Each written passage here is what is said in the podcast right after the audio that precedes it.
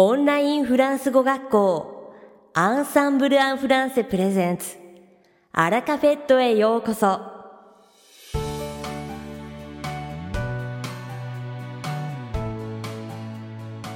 オンラインフランス語学校アンサンブル・アン・フランセプレゼンツ。アラカフェットへようこそ。この番組はフランス語学習をメインテーマに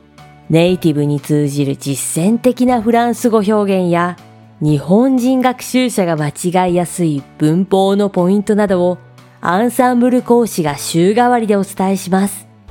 本日の担当は響先生です。こんにちは、アンサンブル講師の響です。本日もアラカフェットの時間が始まりました。いかがお過ごしでしょうか？こないだよく行くパン屋さんでクロワッサン・デ・アーモンドというパンを見つけました。これ、フランス語ではクロワッサン・オザモンドと呼ぶのが一般的で、クロワッサンにアーモンドクリームを乗せて焼き上げるのですが、とても美味しくて日本でも置いてあるお店が増えているようです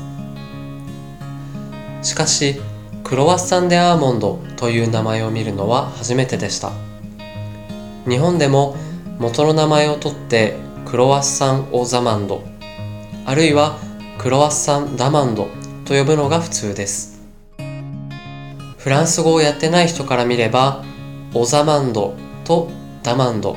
は別物に見えるくらい違いますが勉強している人ならオザマンドは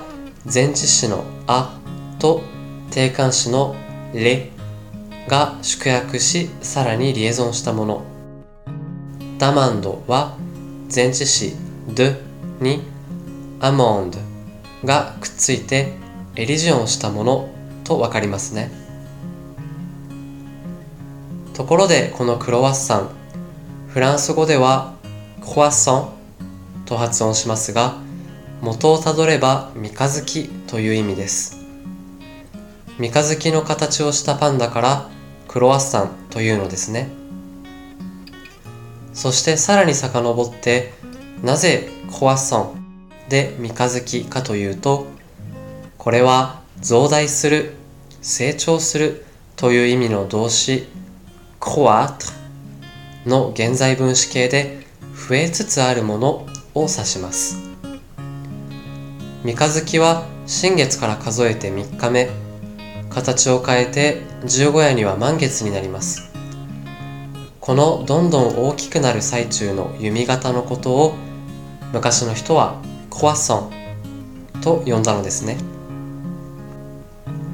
さて本日のアラカフェットは2部構成でお届けします。第1部は僕響がお届けするフランス語レッスンです。会話ですぐに使える短く簡単で覚えやすいフランス語の表現をご紹介します。そして第2部はアンサンブル情報交換コミュニティで人気のテーマ。〇〇先生はこうしてフランス語の壁を越えた。より美和先生の回についてご紹介します。それでは早速本日のフランス語レッスンを始めましょう。先ほどクワッソン・オ・ザ・モンドの話をしましたが普通のクロワッサンしか食べたことのない人にはどんなパンなのか想像がつかないかもしれません。目の前に実物があれば良いのですがそうでもない限り自分で調べるか相手にどんな感じと聞くしかありませんよね。どんな感じ？日本語でもとてもよく使う表現ですがフランス語ではこのように言います。À quoi ça ressemble À quoi ça ressemble À quoi ça ressemble あるいは語順を変えて ça ressemble à quoi と聞くこともできるのですが ressemble というのは動詞 ressembler で似ているという意味でしたよね。つまりこれはそのまま訳せば、それは何に似ているのという意味になります。まだ本当の姿を知らない状態なので、何に似ているかと漠然としたイメージを聞いているのですね。答える側はというと、具体的に言葉で説明してあげてもいいし、あるいは写真を持っていたりすれば、それを見せながら、ça ressemble à ça ça ressemble à ça それはこんな感じと返してあげることもできます。À quoi ça ressemble? Ça ressemble à ça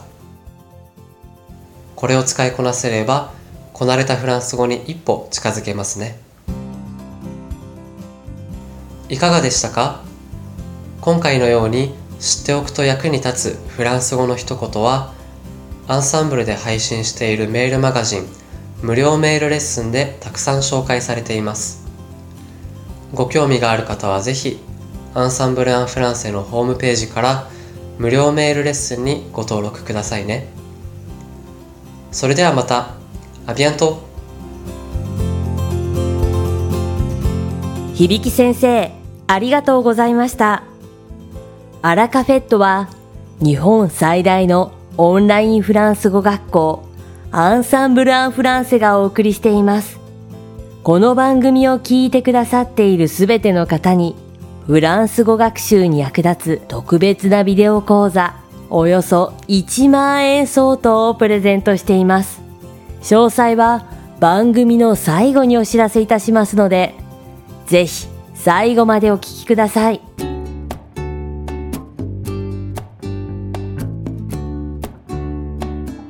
続きまして番組の第2部は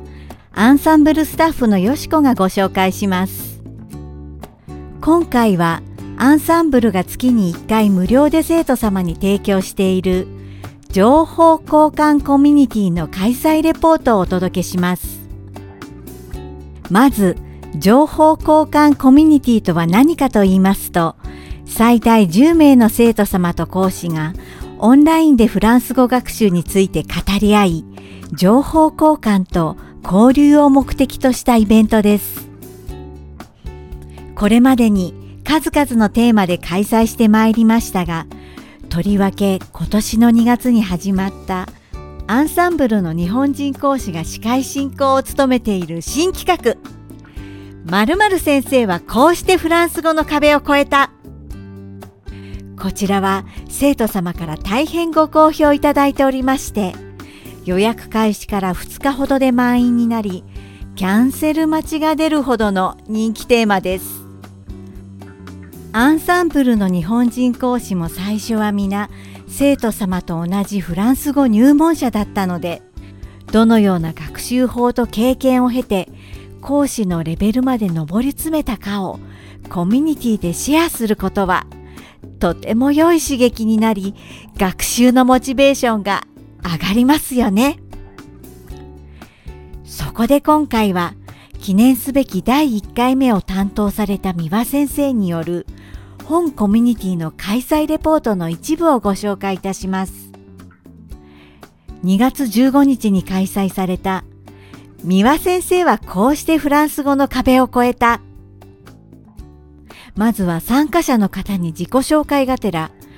ご自身が感じるフランス語の壁とは何か、具体的に挙げていただきました。その中で三輪先生の印象に残ったのは、会話がなかなか上達しない。レッスンで学んだことをすぐに忘れてしまうという二つの壁です。これらに対し最終的には何らかの解決策を提案するために三輪先生はまず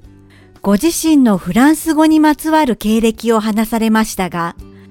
とりわけ飛躍的にフランス語がレベルアップしたのはフランスの語学学校と大学院で勉強を積んだ計4年間だったそうです。留学中はとにかくそれまでに培った知識をフル動員して自分の考えを順序立ててフランス語で表現することを常に求められます。宿題、テスト、論文など様々な形で絶えず自己表現のためにフランス語を繰り返し使う。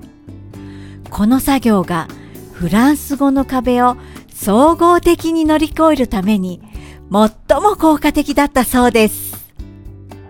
そんな三輪先生ですが、中でも自ら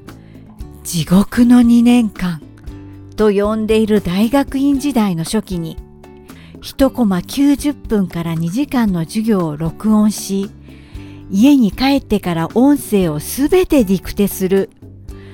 つまり音声の書き取りを延々と行っていたそうです。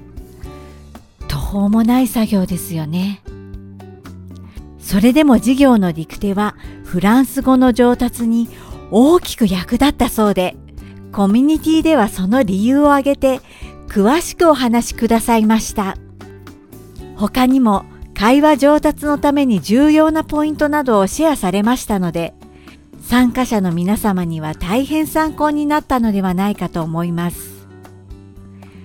三輪先生はこうしてフランス語の壁を越えた。開催レポートの全文はアンサンブルが運営しているコミュニティサイトクラブアンサンブルに掲載されておりますので気になる方はぜひ情報交換コミュニティより記事をご覧になってくださいね。